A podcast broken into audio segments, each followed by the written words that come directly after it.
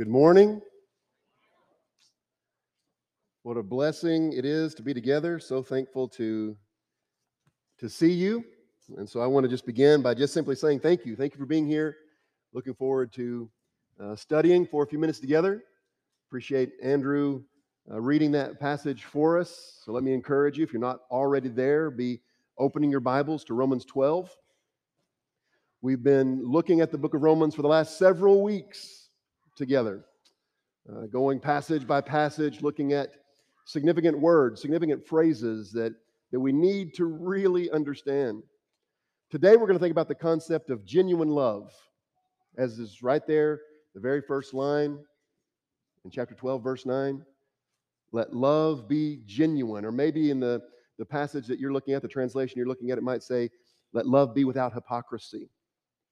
In other words, what the Lord is impressing upon us here is that our love must be real and it must be seen.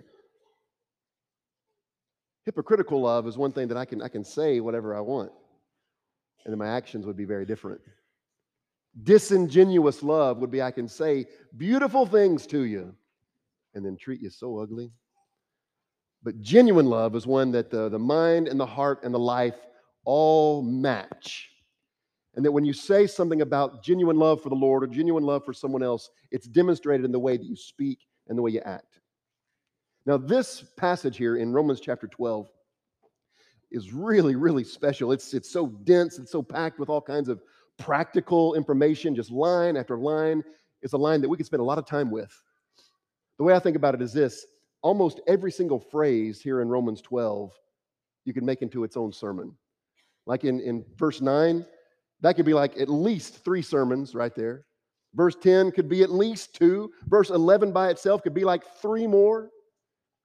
You get the idea, you get the picture.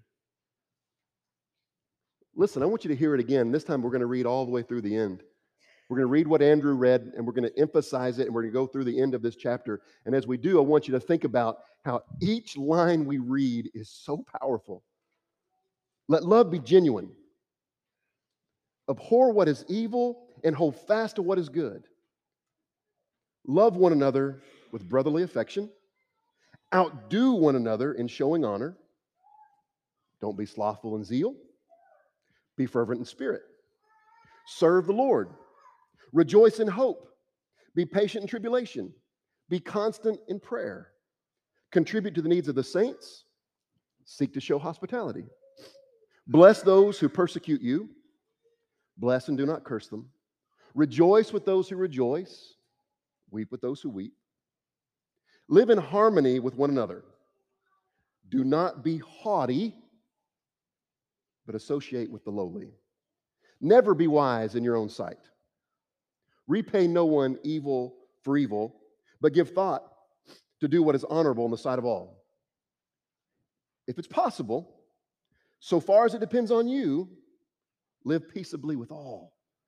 Beloved, never avenge yourselves, but leave it to the wrath of God, for it's written, Vengeance is mine, I will repay, says the Lord. So, to the contrary, if your enemy's hungry, feed him. If he's thirsty, give him something to drink. For by so doing, you will heap burning coals upon his head. And then finally, do not be overcome by evil, but overcome evil with good. Do you see what I mean? Line after line after line, we could just spend so much time with, so many things that he's saying, here's the way to act, here's the way to be, here's a way to think, here's a way to treat others.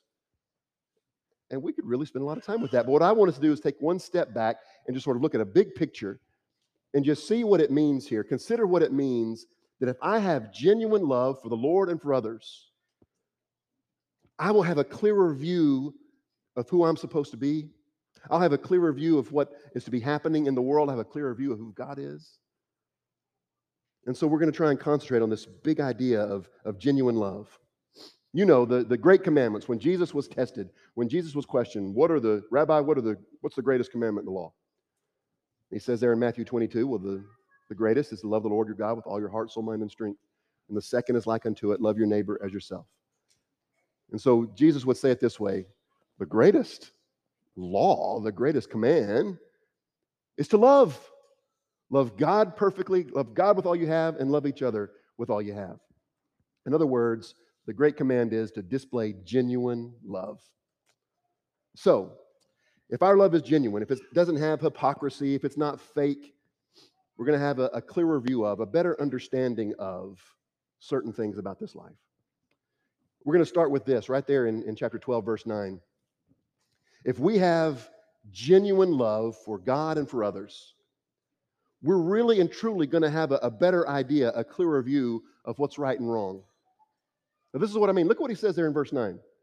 So, after saying, let love be genuine, the very next thing that he writes is abhor, hate, be disgusted by what's evil, but hold on to, cling to, love what's good. So if you look up at verse 2, Romans 12, verse 2, up there he said, Don't be conformed to this world, but be transformed by the renewal of your mind, testing and discerning what the will of God is, so you can know what's good and acceptable and perfect. So, according to Romans 12, 2, the transformed mind can actually discern the will of God and know what's good in God's eyes. The discerning mind, the transformed mind, can actually know what's acceptable to God. In Hebrews chapter 5 at verse 14, he says that we are to, to train our powers of discernment to be able to distinguish good from evil. That's a, that's a command from God. You should practice and think and work on being able to distinguish good from evil. And then the next step is not just distinguish good from evil, but hate evil and love good. Genuine love is going to have the right view of what's right and wrong. We can know what God wants from us, we can know what God expects of us. We can know what is true and good and beautiful. And in like fashion, we can know what is false and evil and ugly. And so, if we seek God, if we love God, we're going to seek to know these things. If we love others, we're going to seek to share these things. Genuine love stands with the truth and doesn't waver. I think it's really telling, really important Then he says here, let your love be without hypocrisy, let your love be genuine. And then the very first thing he says is, hate what's evil and love what's good. You don't love somebody if you indulge their practice of evil. You don't love somebody if you encourage their rebellion against what's true. You demonstrate a genuine love by helping to connect someone with what is true, good, and beautiful. The Lord says, Let your love be genuine. Hate what's evil and love what's good. Hold on to what's good. Because we should want to, to hate what God hates and love what God loves. One example of what God hates is in Proverbs chapter 6, beginning at verse 16. You know this passage. Remember, there's six things that God hates. Yea, seven things that are abomination to him.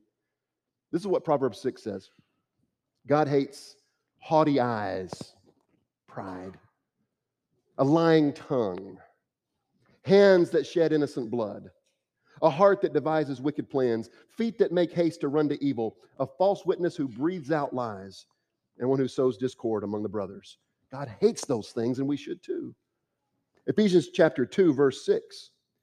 Uh, the Bible says, or excuse me, this is Revelation 2, verse 6, to the Ephesian church. So Revelation 2 6 to the Ephesian church. The Lord says, You hate the works of the Nicolaitans, and I do too. God hated the things that they were teaching, the things that they were doing to others to cause them to run away from Jesus Christ.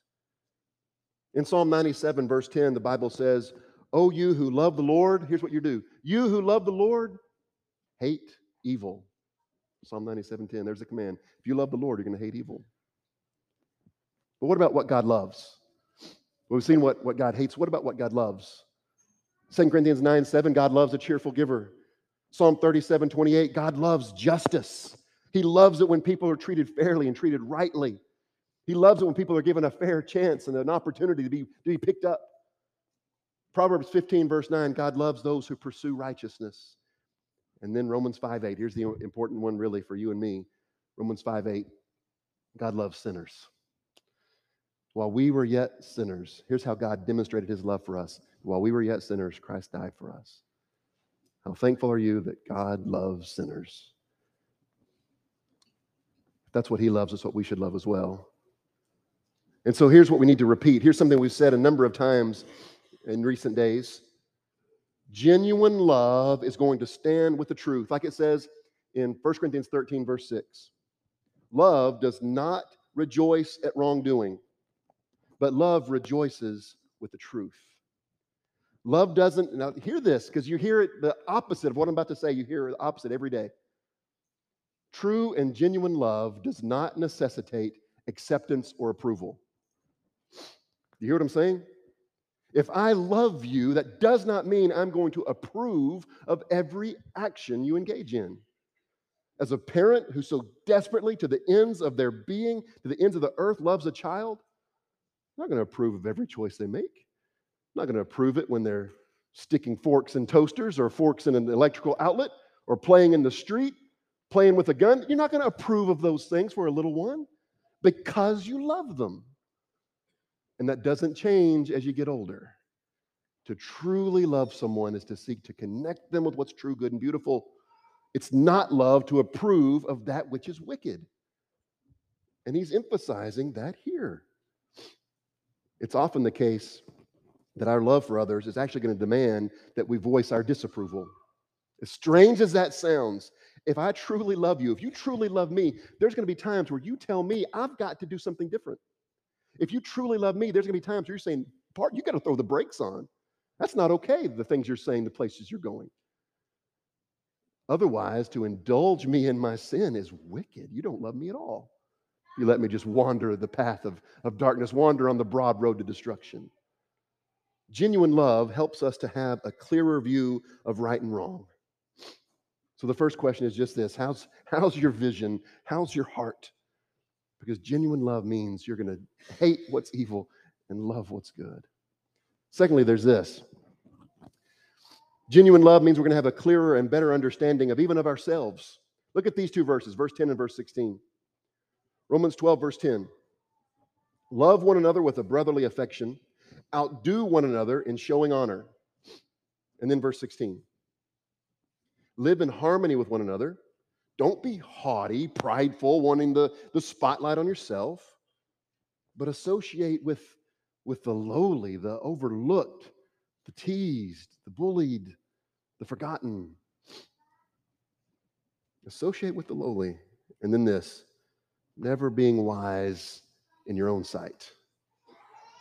Selfishness is not only ugly, but it's repulsive. Nobody wants to be around and spend time in and enjoy the company of the selfish. Selfishness is ugly and repellent, but it's also ungodly. And that's the really important part. It's not just a killjoy, it's sinful. But he says, brotherly affection.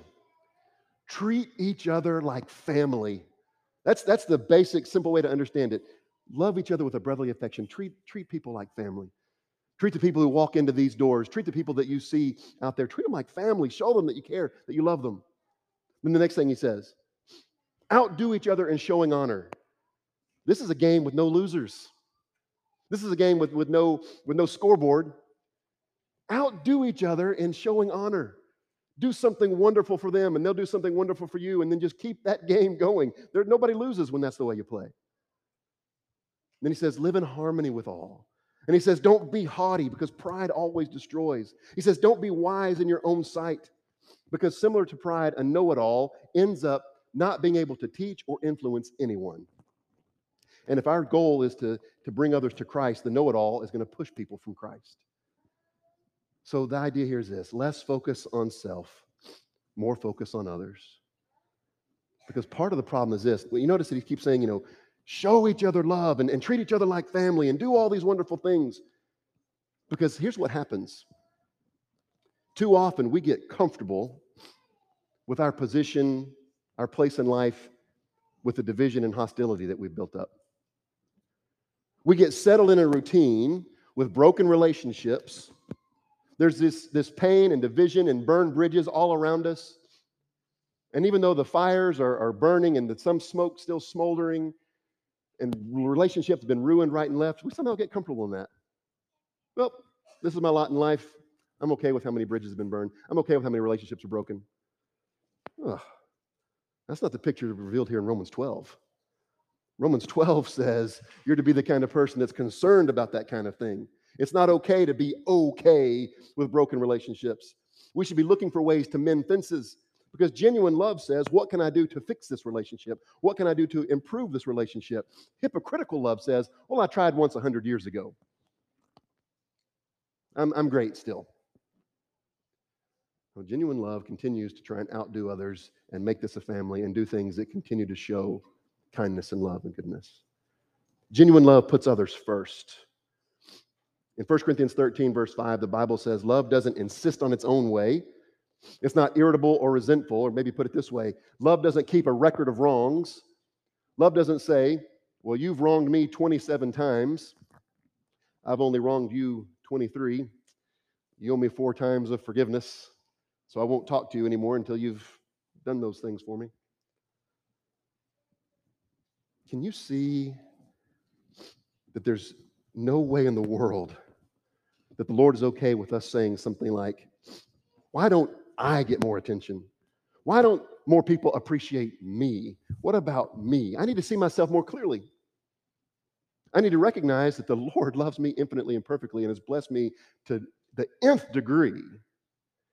And so now, to display genuine love and thanksgiving for that, I seek to show others kindness and love.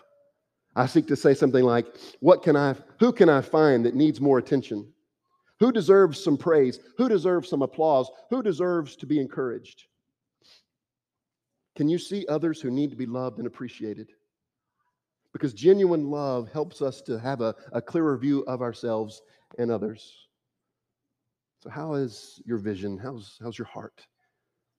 Then there's this genuine love also helps us to see and understand the pain that we go through.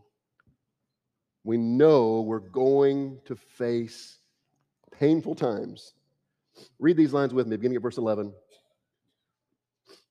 Don't be slothful in zeal, but be fervent in spirit. Serve the Lord. Rejoice in hope. Be patient in tribulation. Be constant in prayer. Contribute to the needs of the saints and seek to show hospitality. And then 15. Rejoice with those who rejoice and weep with those who weep genuine love for God and for others is actually going to help us get through difficult times. I like to read those verses there, verses 11 through 13, and sort of put this heading above them God's plan for enduring hardship. If I'm going through something that hurts me, if I'm going through something that's knocked me to my knees, here in these verses 11, 12, and 13, God gives us a, a, a short little crash course, a little plan for how to endure the ugliness, how to endure the, the pain. Because if I'm asking myself, what is it that I can do to make it through dark and difficult times? Well, he says there in verse 11, well, get active in the work of the kingdom. Serve the Lord. Start focusing on Him rather than on self. You want to start mending that broken heart. You want to start mending that difficult, dark time. Serve the Lord. Pour yourself into Him and His kingdom. And he goes on, verse 12 Celebrate and focus on the Christian's glorious future. Think about the hope that is yours no matter what. A billion dollars in the bank, no bank account to even be had, you can still be saved. A million friends, all alone, just the Lord walking with you. You can walk with Him right through the valley of darkness, right into heaven. The Lord has blessed you with the opportunity to be forgiven, given life, made whole, taken from dead to life. And so focus on and celebrate your glorious future that is yours because of what Jesus has done and is doing. Patiently endure hardship, recognizing that you are not singled out as unique. Patiently endure hardship, recognizing this is common to all. That's 1 Corinthians 10 13. What you're going through, others have and are and will. It's common to man. And then this keep on praying. Keep on praying. Keep on falling to your knees and sharing your hopes, sharing your pain, sharing your needs with the Lord. And then this this is verse 13. Get involved in helping others. He says, show hospitality. Be someone who's, who's looking to what other people are doing. Contribute to the needs of the saints and show hospitality. Isn't it amazing the way that when you get involved in lives of others, it changes your own heart, it changes your own attitude. You see it and you experience it and you feel it over and over and over again. You're whipped, you're knocked down, you're in pain, and you find someone else who is too, and you lift them up, and you walk away from that experience lifted up. The Lord says, I've got a plan for you. I've got a plan for you for getting through your dark times. You suffer, so do others. And so then he says this, in verse 15. There's the two sides of the coin. You weep with those who weep and rejoice with those who rejoice. Weeping when, with those who weep, I think that I think we can more easily identify with that. Now, you might have thought it was the other way, but I want you to hear me out. We can walk with others when they hurt. That's actually one of the greatest acts of kindness and Christian love we can engage in is to walk with others when they hurt. And sadly, I don't think we often do it enough. Remember in Job chapter 2, verses 11 through 13, those friends of Job's came. They traveled long distances and they sat there in the dust and ashes with him for a week and did him so much good. But what about on the other side? What about rejoicing with those who jo- rejoice? What about celebrating with those who win? It's often easier to be happier with those who are happy, but can we be happy without also being jealous? Genuine love doesn't compare the self to the other. Genuine love sees someone else receive a blessing and is glad about it. Because if we truly are part of one body, if we truly are just one being, one family, if when one is celebrating, when one has a victory, that's a victory for us. Shouldn't be cause for jealousy, couldn't, shouldn't be cause for envy, should be cause for celebration. And so he says, weep with those who weep, because there's going to be so many who do weep. But then also rejoice with those who rejoice and celebrate with them, because those times are going to be great and treasured, and they can be something that brings you joy too, if you'll allow it to. Genuine love helps us to have a clearer view of, of pain and heartache so I wonder how our vision is and how our hearts are.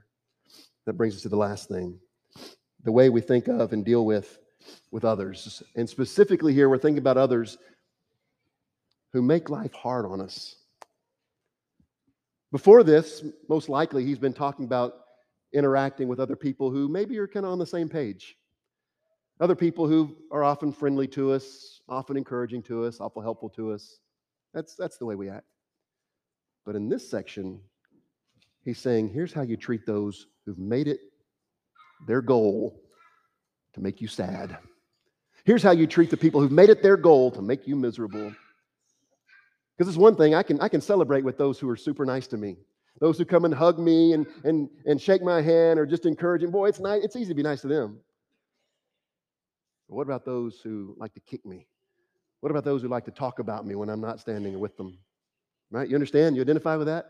The Lord says, here's how you deal with those people. Here's how you treat and think about those people. Look at verse 14. Bless those who persecute you.